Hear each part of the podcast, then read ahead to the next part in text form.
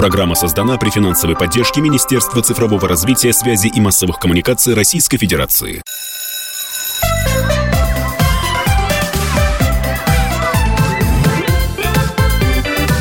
Родительский вопрос. Здравствуйте, друзья. Это «Родительский вопрос». У микрофона Мария Баченина. И рядом со мной Александр Милкус. Саша, здравствуйте. Здравствуйте.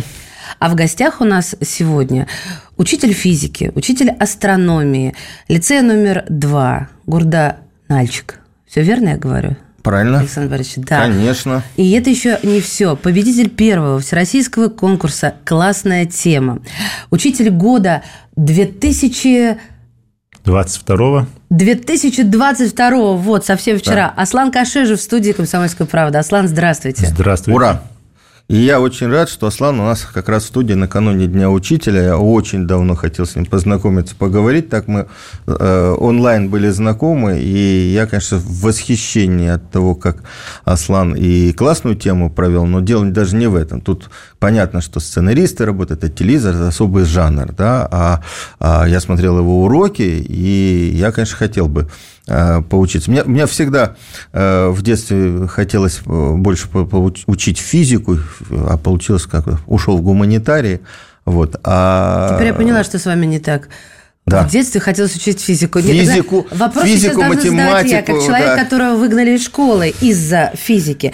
Я когда читаю отзывы ваших учеников, ну ведь берут интервью, да, вот, а что, как... У всех э, генеральная линия следующая, что когда мы присутствуем на уроке у этого педагога, весь материал понятен. А коллеги ваши говорят еще более для меня непонятную вещь, что вы говорите на, учи... на, на языке учеников. И я так думаю, это вы что, рэп про физику читаете? Потом думаю, так, подождите, ну как, как это можно объяснить? Потому что физика – это такая штука, которую, если сразу тебя не научили понимать, не настроили твой мозг, чтобы он начал представлять это мощь, то все, ну, можно сразу уходить там вообще.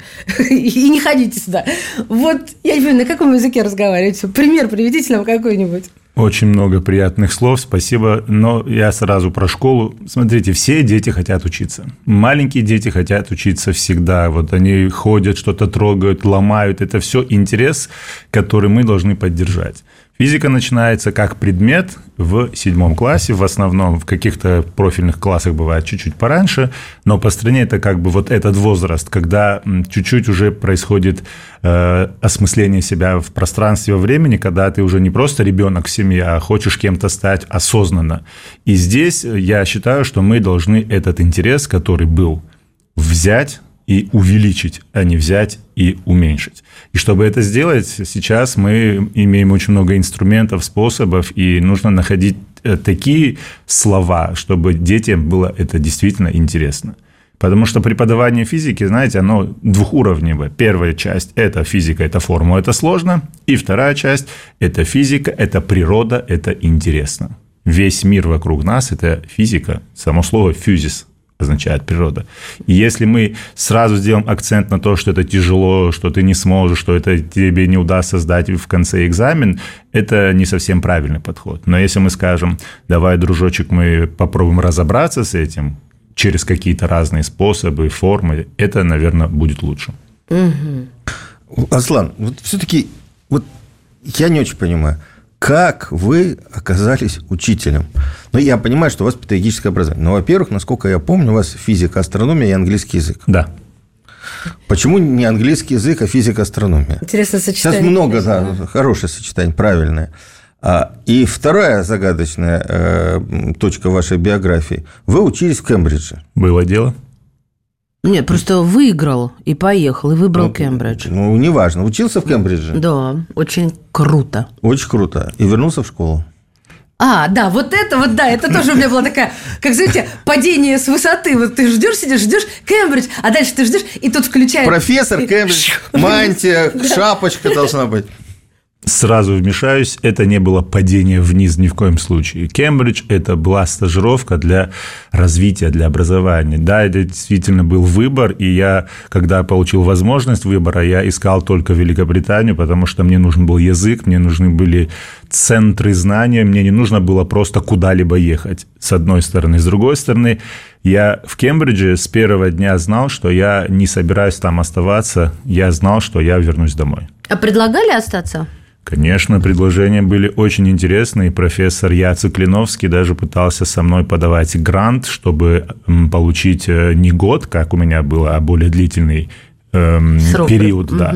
Угу, Дело в том, что Кембридж это очень дорого даже по западным меркам, и оплачивать образование из своего кармана ни я, ни моя семья бы не потянули. И мы пытались участвовать в грантах. Это исследование ядерно-магнитным резонансом жидкостей и твердых тел. Это очень перспективное направление э, и позволяет узнать там структуру какого-то вещества, не нарушая его внешнего строения. Угу. Это очень классно, очень здорово здорово, ну, как отличить, например, грязь полезную от грязи неполезной, вот да. в таком ключе. И я этим вопросом достаточно плотно занимался, но когда я знал, что я буду возвращаться домой, я не прикипал к Кембриджу, если говорить про него.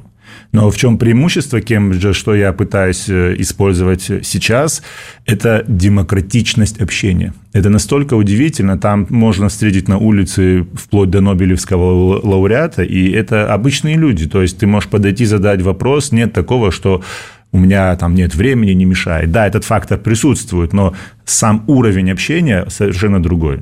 Я был тогда студентом, и, знаете, у студентов всегда есть такая тенденция, особенно на старших курсах, прогуливать. Кембридже тоже прогуливают, но там профессор не гоняется за студентом, не ищет его, не говорит «приди на зачет» очень частая практика, когда профессор работает там с одним человеком в аудитории или даже с пустым залом, потому что у них принято «я пришел на работу, моя работа – дать тебе знания». Ты студент, твоя работа – взять эти знания. Не хочешь – не бери, никто ни за кем не гоняется.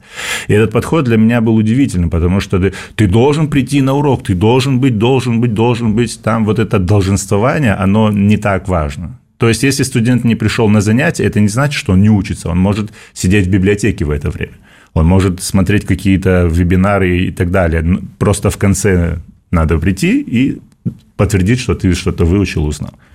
Я не говорю, что это справедливо и подходит для России, потому что у нас все-таки культура контроля больше присутствует, что в конце четверти должна быть контрольная и так далее. Жесткая вот эта система, наверное, нам больше подходит. Не могу сказать. Но если вернуться к посылу, я никогда не хотел уехать из страны, чтобы уехать. Я всегда хотел уехать, посмотреть, научиться и обязательно вернуться. Не, ну, Таслан, вы так вкусно рассказывали про науку, да, про да. вот эти вот эксперименты. А почему тогда вы не вернулись в научное учреждение? Ну, ну, ну, правда, мы вот копаем, потому что ну, не так много учителей, мужчин. А, вот таких, таких особенных. Когда придется немножко биографии, я всегда позиционировал себя как э, лектор на большую аудиторию. И я всегда занимался научной работой, и когда прошел весь этот цикл бакалавр, магистр, аспирант, кандидат, я был готов э, вести занятия на большой аудитории на студентов, и я То этим занимался. Да, я в ВУЗе ввел э, методы математической физики один семестр, мне прям очень понравилось, и другие спецкурсы, которые на меньшее количество людей рассчитаны. И в какой-то момент моя подруга, с которой мы учились на заочном отделении на английском, она говорит, Аслан, не хочешь хочешь ли ты попробовать себя в роли учителя? Я в тот момент не был прикован ни грантами, ни какими-то другими обязанностями к университету. Такой период летом получился. Я говорю, хорошо, давай я попробую. И вот с того момента 31 декабря, э, декабря, 31 августа я пришел в школу, со мной поговорили, сказали, вы нам подходите, оставайтесь. И уже на следующий день я был в классе и работал. И это для меня не было, знаете, переходом из одного в другое. Это было для меня ровное, спокойное развитие. И я университет э, сочетал со школой пять лет, даже шесть лет я сочетал, то есть я в докторантуре отучился и работал в школе. Но то, чем я занимался, экспериментальная часть, которая мне была нужна для завершения научной работы, к сожалению, в нашем ВУЗе не так быстро происходило обновление материальной базы и выходить с результатами на установке, которая устарела, мавитон. Поэтому я не забросил научную работу, но она находится, скажем так, в спящем режиме. Я планирую когда-нибудь к этому вернуться. А как у вас сейчас получается а, заниматься учительской деятельностью, когда вы после выигрыша в конкурсе класса... Победы. Да, победы. Победы А я, а я сказала, выигрыша. Да? Видите, я все на материальное, на материальное, просто женщина. вот. То есть, ну, вы все время в разъездах, у вас съемки, вы теперь автор своей программы, вы теперь известны. Вот э, как теперь быть э, с, с вашими учениками? Кто с ними? Очень болезненный вопрос в последнее время, потому что действительно хочется поехать, когда приглашают и хотят узнать твое мнение по какому-либо вопросу, ты просто не можешь отказаться. Как? Вот ты интересен людям сейчас, завтра это э, не актуально, скажем так. И действительно, выезды достаточно сложно сейчас организовывать. Я стараюсь, чтобы это попадало либо в конец недели, либо на период э, праздников, каникул, выходных, допустим, каникул, да? да. Угу. Если это не удается сделать, тогда мы разговариваем с администрацией школы, а я объясняю, куда я еду, зачем я еду. Вот ближайший выезд э, меня пригласили э, ассоциация «Учитель года» Дальнего Востока Петропавловск-Камчатский. И я сразу с этим письмом официальным пришел, разъяснил, куда я еду, и после колебаний, скажем так, мне дали добро. Друзья мои, прервемся буквально на несколько мгновений и вернемся в эфир. У нас в гостях учитель физики, астрономии лицея номер два из города Нальчика, победитель первого всероссийского конкурса «Классная тема» Аслан Кашежев.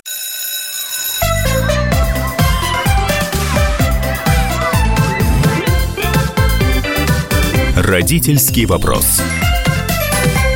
Мы возвращаемся в студию. Александр Милкус, Мария Баченина. И, напоминаю, эфир накануне Дня Учителя. И мы пригласили замечательного педагога, преподавателя физики астрономии лицея номер два, город Нальчик, Аслан Кашежев. Ну, многие, наверное, знакомы с ним по телевизионным программам. Он победитель первого конкурса. Классная тема. Сейчас идет второй сезон. Вы э, славите свою школу, вы славите лицей номер два, но я продолжу как женщина, как вот это вот по ну, хозяйской части. Я директор за хозяйской частью буду. Есть ведь такая должность. Они какие-то профиты вот от того, что у них работает столь знаменитый и талантливый. То есть я подчеркиваю не потому, что я хочу вам приятно сделать, а потому что знаменитый не просто так. Вот, а, да, а, у да, учителей педагог, очень учитель. сложно да, быть э, знаменитым, если за тобой не стоит методическая работа, знание предмета, умение его рассказать да, это и... не артист. Ну, мне кажется, тут артистизм тоже очень артистизм, важен. Артистизм, да. но на содержание. Согласна, сто процентов, даже не поспоришь. Вот, вот они, вы, вы сейчас сказали, после легкого колебания, но им какие-то есть вот от этого плюсы? Сейчас я нахожусь со стороны школьника и учителя, и не нахожусь со стороны руководства директора. Я даже не знаю, как они угу. к этому относятся, но мне кажется, в каких-то местах а, могут ставить э, галочки, что такой-то учитель принимал участие в таком-то мероприятии. Возможно, такой учет ведется, не знаю. Но интерес к школе действительно повысился, и об этом можно судить по тому, сколько людей смотрит тот же сайт школы, когда ищут, э, где эта школа находится. А у вас есть такое, знаете, приехала, а вас кто-то замещал, и вы там, ребят, тестируете, вот это есть у молодежи тоже, рука-лицо выражение – запустили. О, боги мои, что тут было без меня? Я очень люблю, когда меня приглашают в разные классы, в разные школы, когда меня просят заместить кого-то. Мне очень нравится разговаривать с новыми людьми, мне очень нравится видеть э, впечатление, которое можно произвести физикой в первую очередь, которая несложная, и ты не справишься, а давай попробуем все-таки разобраться. И я точно знаю, что меня замещать тяжеловато, потому что если человек приходит более на дисциплину, на строгость, на проверку, на содержание, а я такой весь демократичный, легкий, веселый, я знаю, что после меня бывает тяжело входить в класс, если, например, параллель седьмого класса я отучил и отдаю, там восьмой класс берет другой учитель, там бывают такие Аслан, ты их слишком распоясал. Э, я спокойно к этому отношусь, потому что все учителя разные, люди разные, и у каждого свой подход. Накричать и поставить двойку я всегда успею. А вот сделать так, чтобы он эту двойку переосмыслил и получил четыре, а еще лучше пять. Вот это есть моя задача. Ну, знаете, по вам не скажешь, то, что вы такой веселый, демократичный. Вы человек... Это мы запугали вопросами. Нет, нет, нет, нет, нет. Вы вот прямо такой серьезный, а, сдержанный. Ну, мне кажется, это, конечно, менталитет играет свою роль. То есть весь такой собранный. Я, я просто вот пытаюсь собрать эту мозаику, все то, что я вас успела прочитать, и вот что я сейчас вижу. Вы мне глубоко симпатичны. Вы производите действительно положительное впечатление. Но мне жутко интересно было бы, конечно, побывать на ваших уроках, потому что а, никто не рассказывает примеров, да? И вот тут он зашел в класс и говорит, итак, три закона Ньютона. Тело, впихнутое в воду, вымещает на свободу, там, и так далее, как это Ну, припевочка. были, да. Да, да, да. То есть, вот как бы тогда я поняла, то все вот понятно, вот весело. Ну ладно, послушаю, что дальше. Может быть, соберется этот пазл к концу нашей программы. Вот как вы сказали, есть и стихи, и рэп, и танцы. Мы Серьезно? можем делать Да. все. Это способы и формы и. э, А как вы решаете, какой метод применить, э, когда Я- вы готовитесь к определенной теме? Скажем так, работаю над собой психологически. Не в смысле я куда-то хожу, лечу мозги. Нет, я ставлю такую внутреннюю задачу, ожидаемые результаты. И когда я иду в класс в какой-нибудь, я ставлю задачу изначально зайти туда с позитивом и выйти с еще большим позитивом. Если мне удается зайти в класс с хорошим настроением и выйти из него с еще большим хорошим настроением, я считаю, что урок удался. Что для этого нужно? Вот ты зашел на урок физика, не надо начинать словами «сейчас будет контрольная». Я так тоже делаю. Надо начинать, как вы там справились с домашним заданием, что у вас не получилось, что нового вы узнали в мире науки. Каждый день в новостях что-то происходит, и есть дети, которым это действительно интересно. Есть рукастые дети, которые приносят свои поделки, которые они сделали там в секции, в гараже. У меня один парень своими руками делает кольчугу вот эти колечки прям гнет и соединяет. И я смотрю на него, и у меня прям глаза на лоб, потому что, ну, ну ты же профессионал, ты же мастер. Возможно, ты не знаешь там какой-то конкретный закон Ньютона, но ты готов к жизни, ты можешь сделать какой-то результат здесь и сейчас. И моя задача тебе помочь, а не убить интерес, дав задачу, которую ты не решишь. И поэтому я дифференцированно отношусь к людям в классе. Если есть человек, который очень хорошо разбирается, у меня к нему высокие требования. И этот человек пятерку просто так не получит. Если человек слабо разбирается, я ему даю такое задание, которое для отличника покажется слишком легким, но я объясняю, это для тебя легко, а для него это так же сложно, как для тебя твоя задача. Не с каждым, конечно, удается найти один в один на уроке время, но есть перемена, есть послеурочное время. Если есть э, ребенок, который интересуется, которому действительно важно, я даже готов с ними разговаривать там, по- со- через социальные сети, даже вечером бывают такие, я говорю, если непонятна задача, давай ее разберем, пришли условия и, и- и поработаем. То есть способов взаимодействия с детьми много. И сейчас я не нахожусь на стадии выгорания. Вот учителя, многие, в том числе физики, если мы пробежимся по России, они возрастные. И многие из них уже на стадии выгорания и, к сожалению, сгоревшие есть учителя. Потому что нет молодежи.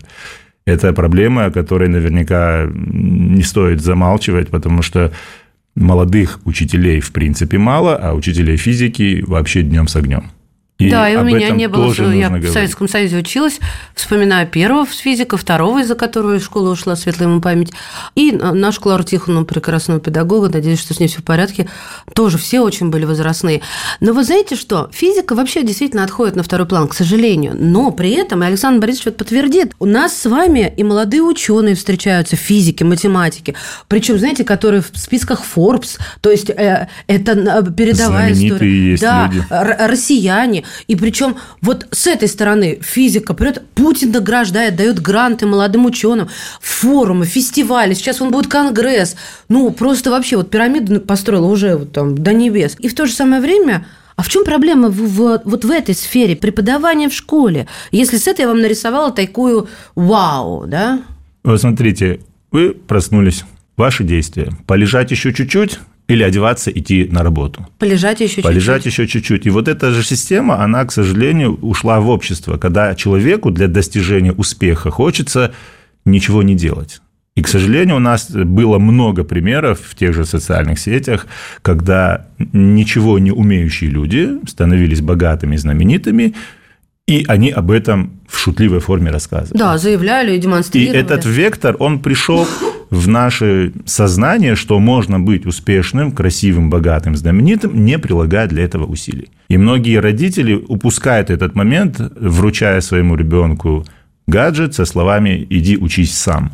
Инструмент да, очень хороший, но если мы не будем правильно его использовать, ребенок не будет смотреть научно-популярный канал, не будет следить за нобелевскими лауреатами, а будет смотреть, как тот или иной персонаж там упал, или он переоделся в клоуна и сделал какую-то смешную штуку. И здесь я это прекрасно понимаю, я и сам с недавних пор начал чуть-чуть больше активно активнее включаться в социальную среду, потому что если мы не будем этого делать, будут делать другие. Как пластилин, знаете, он, если ты им играешь сам, ты делаешь из него фигурку, которую ты хочешь сделать. Но если ты пластилин оставишь, он костенеет, деревенеет, и потом из него уже ничего нельзя сделать. Ну вот, на ваш взгляд, что нужно сделать вообще вот глобально для того, чтобы в школу пришли молодые учителя, ну, я бы сказал, естественно-научного цикла, физики, химики, астрономы, ну, ну, катастрофа же. Вот действительно, э, последние годы все меньше и меньше ребят сдает ЕГЭ по физике, предпочитают более простую информатику. Но и с информатикой все меньше и меньше. Это действительно... Более э, простую про- математику, да, теперь? Ну, на, Обидели две на базов- на базовом уровне, да. Вот это, это действительно серьезное, наверное, для страны. Если мы говорим, нам нужны миллион айтишников и так далее, и так далее. Тут сами сейчас сказали, основа понимания жизни – это физика. Это, естественно, научный цикл. Ну, к сожалению, да, вот это доходит а, поздновато. Вот до меня сейчас это доходит, насколько все просто и естественно. Но я вам говорю, для меня физика это была трагедия. Это я сейчас с улыбкой говорю. Это была трагедия, потому что я не понимала ни йоты. А вот а, сейчас я понимаю, ну вот преподайте мне это так вот. Вот смотрите, физика и как любой учитель, у нас есть тоненькая, мельчайшая грань между аниматорством и э, созиданием. То есть, что такое аниматорство? Ну, давай мы второй раз сделаем домашнюю. Ну, пожалуйста, напиши самостоятельно. Ну, выучи эту формулу. Когда мы упрашиваем человека. И есть второй уровень, когда ты говоришь, иди выучи. Сделай так, чтобы от зубов отскакивало. И вот между этими краями есть то самое место, где находится учитель. Потому что как привлечь? Да, обязательно нужно делать так, чтобы космический аппарат летел 30 секунд, а не 90 секунд. Иначе он перелетает или не долетает траекторию. Это нужно программировать, закладывать, это нужно делать жестко. Да, это результат, который мы хотим получить, предметный. Но если мы сразу говорим о жесткости, наше инфантильное поколение, оно выскакивает, как вода сквозь пальцы. И здесь очень действительно нужно придумывать какие-то механизмы. Если вы спросите меня, то я бы программно убрал вот эту демократию в образовании и сказал бы, все дети должны знать все. Еще одна пауза, короткие новости впереди в эфире «Комсомольской правды» и затем родительский вопрос вновь в эфире. Сегодня у нас в гостях учитель физики, астрономии, победитель первого всероссийского конкурса «Классная тема» Аслан Кашежев.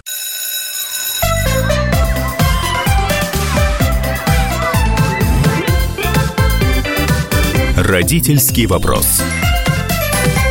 А Мы снова в студии. Александр Милкус, Мария Баченина и э, победитель конкурса, всероссийского конкурса «Классная тема», замечательный педагог э, из лицея номер два города Нальчика Аслан Кашежев.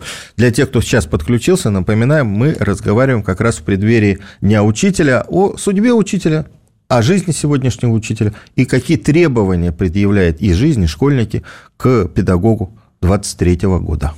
Я учился в школе, я заканчивал, сдавал все предметы, как каждый был важен. То есть вы имеете в виду отменить ЕГЭ? Или здесь Нет, все, я стопроцентный сторонник ЕГЭ. Я настаиваю, что ЕГЭ необходимо. Другое дело, что я бы сделал форму проверки, возможно, не как ЕГЭ, но все предметы. Знаете, когда он говорит, я сдаю историю, мне физика не нужна.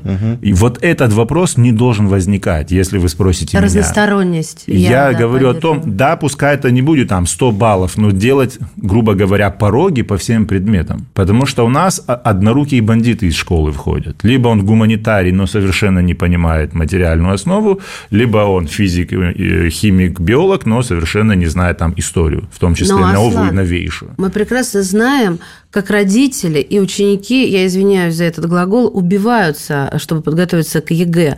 Потому что школа не тянет эту подготовку, ученик сам не тянет. Вы только что сказали про демократизацию вот этого поколения. Я хочу, чтобы нижний уровень у всех был. Это немножко разные вещи. Поняла вас, да, потому да. что то, о чем вы говорите, родители впрягаются в прямом смысле в ярмо и тащат своих детей, уча их дополнительно после школы 3, 4, 5, чтобы получить потолок. Но я говорю про другое, что у нас низа нет. Слушайте, а вот как вы в вашей школе занимаетесь профессионализацией? Я понимаю, почему родители, там, дети затачиваются на двух-трех предметах ЕГЭ, потому что уже в седьмом классе во многих школах говорят, так-так, ты технарь, налево, ты гуманитарий, направо. Селекцией Ведь на самом, да. вот на самом деле, вот э, великий педагог, э, я считаю, Ефим Владимирович Рачевский, он говорит, что для того, чтобы быть хорошим, мощным технарем, нужно иметь хорошее гуманитарное образование. А мы отделяем гуманитария, да, вот, вот и, и жестко отделяем от технаря.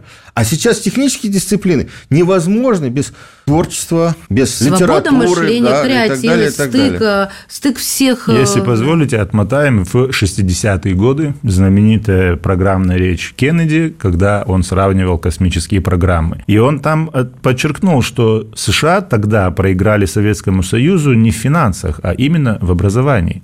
И они многие аспекты нашего образования просто перетащили, конкретно физику. Они взяли учебники, перевели с русского на английский и взяли модель всеобуча. Тогда у них было образование по выбору. И они вернули всеобуч. Физику все дети проходили. Из этих миллионов учеников потом выпистовывалась вот эта пирамида достижений. Мы сейчас откатились в другую сторону, в противоположность, когда мы говорим «выберите предметы». Нельзя школьнику давать выбор предмета. Это, на мой взгляд, я не навязываю, на мой взгляд, неправильно, потому что ему хочется одно, а через 2-3 года вектор поменяется, он скажет, а, а- а я это не учил. Вот этот слой, возможно, мы к этому вернемся, когда все будут сдавать все. Не знаю, возможно, никогда не вернемся. Трудно сейчас мне об этом судить, я и не задавался футуристическими прогнозами. А скажите, э, можно я перейду на педагогическую, а, с на- с научной части, да, с Я, предмета? я могу, если, если у нас есть возможность, У я нас могу есть две возможность. минуты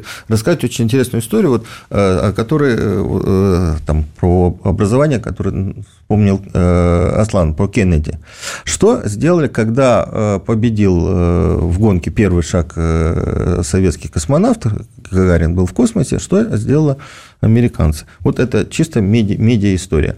А, Журнал Life прислал в Россию, Советский Союз, а, двух журналистов, и они э, э, попросили, чтобы им дали школьника. Им дали школьника, десятиклассника, хорошо знающего математику, Фрунзенский район Москвы, а, правильный мальчик, с- комсомолец, спортсмен и так далее, и так далее.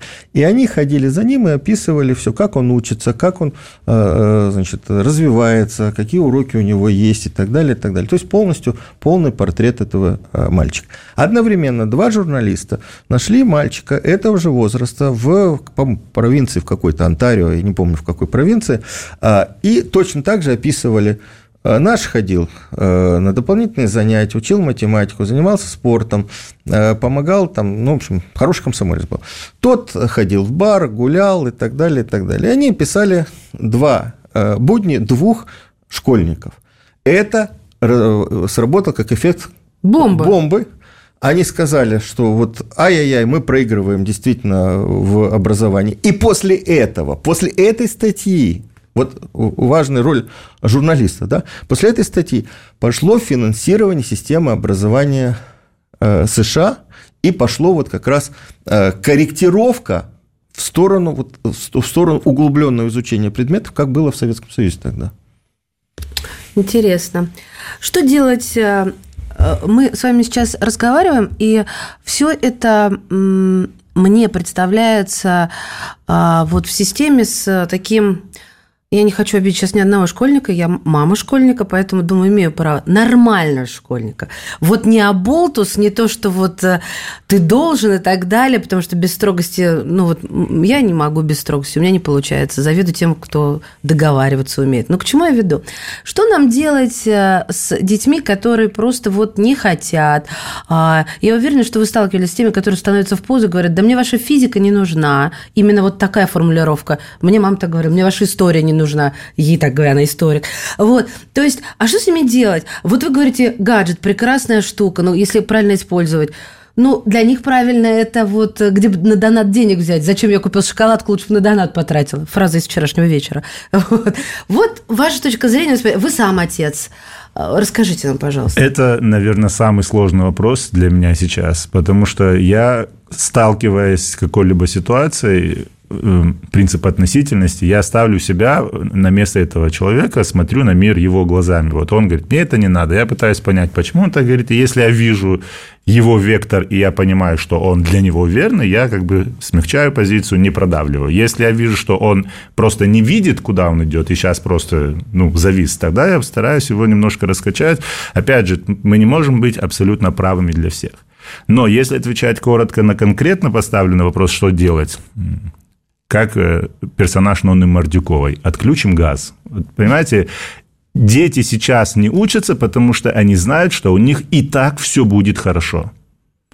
Вот ну, не учится он, ну и что, вот я не учусь. Вот у них нет такого, чтобы в обществе это было порицание, нехорошее. Пугать, что ли, их? Э, если это слово вас устраивает, пусть будет пугать. Но, ну, я, я но я не слово пугать. А я какое? хочу, чтобы был, знаете как, э, Сейчас я попробую сформулировать мягко. Вот если ты бездельник, ты должен понимать, что ты бездельник. Так. Не должно быть такого, что ты бездельник, а тебе кажется, что ты хороший человек. Вот эту внутренний портрет должен соответствовать внешнему портрету, мне кажется. То есть самокритичность должна быть. Хотя бы, да, давайте вот это И не врать возьмем. самому себе. Вот, вот, вот это самое страшное вообще. Подобрали это слово, потому да. что есть очень много учеников, которые не учатся, потому что они считают, что они достаточно образованные. Ау. И вот он не учится не потому, что он негодяй, или не потому, а что метод, он тебя метод, не уважает. Я должна, а, вот я как родитель, я сейчас не как педагог, потому что это сейчас вот родители услышат, я должна ему говорить правду. Ты бездельник. Я не ругаюсь, просто это действительность, это реальность. В Осознай идеале, это. наверное, это было бы Если с точки зрения физики. С, этим. с точки зрения физики, наверное, так правильно. Но с точки зрения родителя я сам, когда моя дочечка приходит ко мне, говорит, папа, можно не пойду в школу? Я как родитель начинаю с ее стороны смотреть, думаю, ну давай посмотрим, какие у тебя аргументы. И она там вот такой там. Если я вижу, что это просто каприз, я говорю, нет. Если я вижу, что действительно там она поздно легла и там не выспалась, ну, и бывает, что я там да, да один урок, ладно, пропустим. Но когда я даю эту слабину, я понимаю, что мой учительский авторитет падает, родительский растет.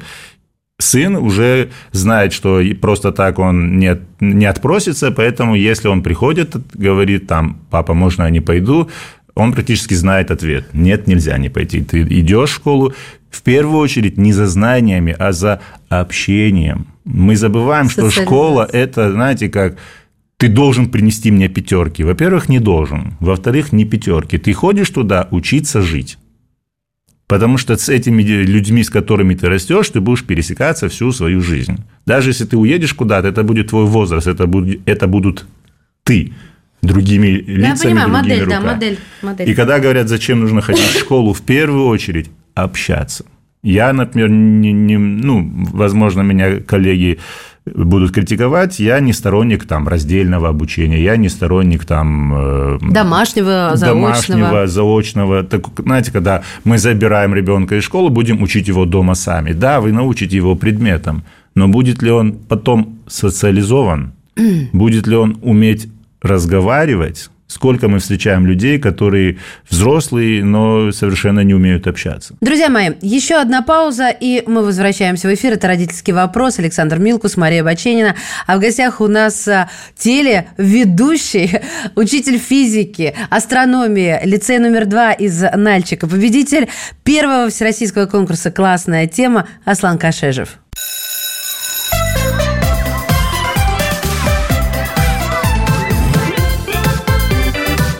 Родительский вопрос. А, мы снова вернулись в студию. Александр Милкус, Мария Баченина и наш замечательный собеседник Аслан Кашежев, учитель физики и астрономии лицей номер два города Нальчика. Ну и теперь медийный персонаж, победитель первого всероссийского конкурса «Классная тема». Вот э, телевизионный опыт, вот насколько он вам при, пригодился или э, пригождается? Телевизор мне, на мой взгляд, э, да, он сейчас стал уступать интернету, но я думаю, что телевизор еще не, не сыграл все свои козыри, скажем так. Я хотел попасть в телевизор, и даже если бы не этот телевизионный проект «Классная тема», я что-то хотел. У меня были свои идеи, в том числе и интеллектуальные игры нового формата, не, не франшизные. Что-то в голове есть, и наверняка это реализуется. Но телевизор дает, знаете, э, то, что назовем так, научно-популярность, научпоп. Вот если вы вспомните фильмы э, BBC, которые были бралась какая-то тема и рассказывалась на высоком уровне, и ты визуализировал то, что в лаборатории, в школе ты мог не увидеть никогда. И эти фильмы, они действительно оказывали большое влияние, и такие фильмы на нашем телевидении тоже имеются. И я хотел, чтобы э, у меня появился какой-то контент, и проект дал эту возможность. Э, в тех эпизодах, которые уже вышли, передача «Просто о сложном», э, телеканале «Культура», она выходила летом 10 эпизодов. Э, в каждом эпизоде я получил возможность сказать свое мнение по определенному вопросу науки. Это мне было очень интересно, мне было очень важно, чтобы меня услышали, что э, там мир холода, мир энергии. Это мой взгляд на одну и ту же ситуацию. Другой человек сделает это по-другому. Но это и хорошо это позволяет увидеть физику с разных сторон, потому что с этой стороны прямоугольник, с этой стороны прямоугольник, с этой стороны прямоугольник, а вместе это куб. Поэтому возможности телевидения, они э, чуть-чуть шире, чем возможности э, в школе. Есть э, сейчас в педагогике такой подход, когда говорят, не надо ставить оценки ученикам, Пусть ученики ставят оценки себе сами. Я пока не представляю, как это будет работать, но такой подход есть. То есть учитель не ставит уже ничего, а дети сами себя оценят. Не знаю, насколько это актуально. Но вот такого типа передачи позволяет ответить на вопрос «Ух ты, а я этого не знал». В формате даже пусть удивление, но и телевидение, и интернет в основном это первый шаг – привлечь. А потом уже идет что? Разобраться и идти дальше.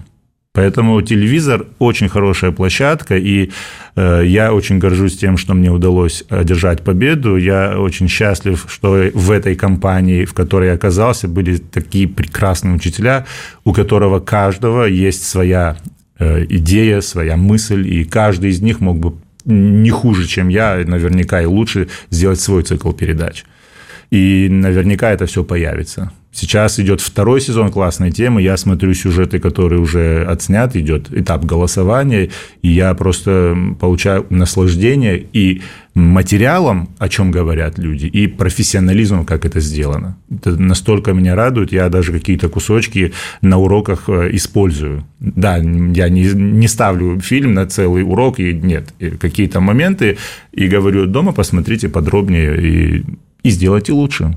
Аслан, а вот есть ли у вас ощущение, вот у меня точно есть ощущение, что новая цифровая эпоха, вот эти возможности, да, они э, выдвигают э, в лидеры педагогов, учителей, мультимедийных людей, да, о чем я хочу сказать? Вот замечательный Алихан Динаев, он ведет программу у себя на Грозненском телевидении. Есть а, Кирилл Иванов, популярнейший блог э, «Бородатый химик». Он ведет э, у себя в Челябинске э, телевизионную программу. Вы пришли в телевизор. Много таких вот появляется молодых людей, которые не просто просвещают в школе, они просвещают уже ну, через разные каналы, там ТикТок, Ютуб, телевидение и тому подобное. А, у меня Саша, вот же историк, я могу много называть сейчас. Э, есть ли у вас ощущение, что вот приходит новое поколение учителей, которые вот не тот человек, который раньше стоял и у доски и единственный носитель знаний, а это человек вот такой медийный посредник знаний, который может увлекать не только школьников, но и нас, Старшее поколение. Вы абсолютно правы. Я вот опять же, зачем участвовать в конкурсах и куда-то идти? Все люди, которых вы назвали, я знаком с ними лично. Это так радует. Вот вы называете, о, его знаю, его знаю. Возможно, кто-то теперь говорит, я его знаю про меня. Но вы абсолютно правы в том, что сейчас учитель не является самым умным человеком в классе.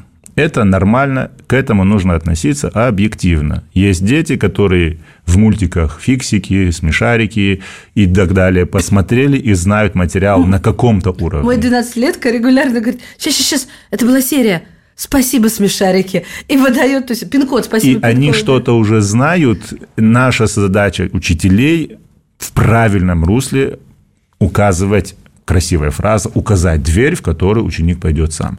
Мы здесь абсолютно, вы правы, в чем-то проигрываем обычные учителя, которые стоят у доски и так далее. Нужно перестраиваться. Реальность другая. Реальность цифровая через какое-то время вместо вы учителя. перестраивались сами? Или вот вас, я просто смотрю по, по складу характера, вы такой артистичный, то есть это для вас естественно было? Или да, вот... это все уходит э, базой в то, о чем мы сами говорили чуть раньше. В моем детстве развивались все навыки. Я и в музыкальную школу ходил, и в спортивную секцию ходил. Меня за руку мама отводила, папа забирал. Это все было проба пера. И когда в какой-то момент появляется вызов, челлендж какой-то, я уже спокойно к этому подхожу и могу идти туда, туда, туда. Есть учителя, которые профессионалы, которые застряли в своем университетском образовании и не готовы принимать что-то новое. И вот... Это трагедия, да? Трагедии я бы не сказал, но, понимаете, если мы говорим про физику, других пока нет. Угу. Вот у нас есть э, слой, который сейчас э, взрослеет и будет уходить, и есть новый слой, который мы ждем, который придет. Это объективный процесс. И те ребята, которые будут приходить, они цифровые. Они в телефонах, они в смартфонах, они в гаджетах, они живут по-другому. Забрать телефон у современного ребенка – это лишить его части тела. Он с этим живет. И если ты забираешь у него телефон, ты лишаешь его э, в каком-то смысле цифрового воздуха. Да, я понимаю, о чем я говорю, как это выглядит, но если ребенок не научится играть в компьютерные игры, он не сможет управлять луноходом, марсолетом. Это нужно понимать. Сейчас на Марсе есть Ingenuity, марсолет, которым управляет оператор Земли. Но если бы у него не было этих навыков, как бы он это делал? И это нужно объективно, правильно воспринимать и следить за содержанием. Да, есть негативные моменты, которые не должны быть в руках у неготового мозга, ну, не готового увидеть лишнюю информацию, скажем так. За этим нужно следить. Тут как раз нужны строгие надзорные органы, чтобы ничего ненужного ребенку не попадало. Но как инструмент, как способ взаимодействия, пожалуйста, ведь вернемся на предыдущий вопрос, фильмы. Дети же могут сами уже снимать фильмы. И в качестве одного из способов привлечения я, бывает, задаю творческие домашние задания. Мой любимый сюжет – это легенда об Архимеде. У меня есть мультики, сделанные детьми, из пластилина есть мультик. Есть мультик, когда человек лего ставил и полностью прорабатывал сюжет. Есть э, фильм, где человек, артист, э, все роли сыграл. И Гиерона, и Палача, и самого Архимеда. А на ваш взгляд, это не является лишней тратой времени? Они же убивают на это огромное количество времени. Причем тут физика. Интересно. Oh. Заинтересовать. Если я ему дам формулу, скажу, вот тебе формула, иди вычисляй, это закончится ну, через 2-3 задачи. Интерес. Да, я знаю, как Шалость это выглядит со стороны, да. но если отвечая на ваш вопрос, девочка делает мультик, я говорю, ну ты же потратила на это много времени. Она говорит, мне самой хотелось это сделать. И когда хотение ребенка ты направляешь, куда ты хочешь в изучение предмета, наверное, это и есть мастерство. Друзья мои, как мне не жаль, но я констатирую факт, что наше время подошло к концу. А, и хочу поблагодарить вас от всего сердца, потому что пролетела вот на одном дыхании, как одна минута. Саша на меня смотрит в надежде, что я найду еще пару минут, вытащу из рукава, как туз какой-нибудь шулер. Но, к сожалению, нет, время неумолимо. Сегодня в родительском вопросе в эфире радиостанции «Комсомольская правда» был преподаватель физики и астрономии из Нальчика Аслан Кашежев, победитель... Лицей номер два. Да, образовательного, правильно, спасибо, Саша, лицей номер два, а, победитель первого всероссийского конкурса классная тема. Учитель года 2022, а, учитель года 2022. 22, да, да, вот так. Я просто, у меня так переполняют эмоции, что я перестаю грамотно выполнять свои уже функции. Спасибо вам, Аслан, большое. Спасибо большое за приглашение. Я очень рад э, оказаться в студии э, такого известного эфира, скажем так. И поправочка, учитель года – это как бы конкурс. Я лауреат конкурса «Учитель года». Но каждый учитель, который работает в классе, является учителем года. И в преддверии Дня педагога я всем своим коллегам передаю привет, желаю счастья, здоровья, и пусть все у нас получится. Спасибо. Александр Милкус и Мария Баченина. Спасибо большое.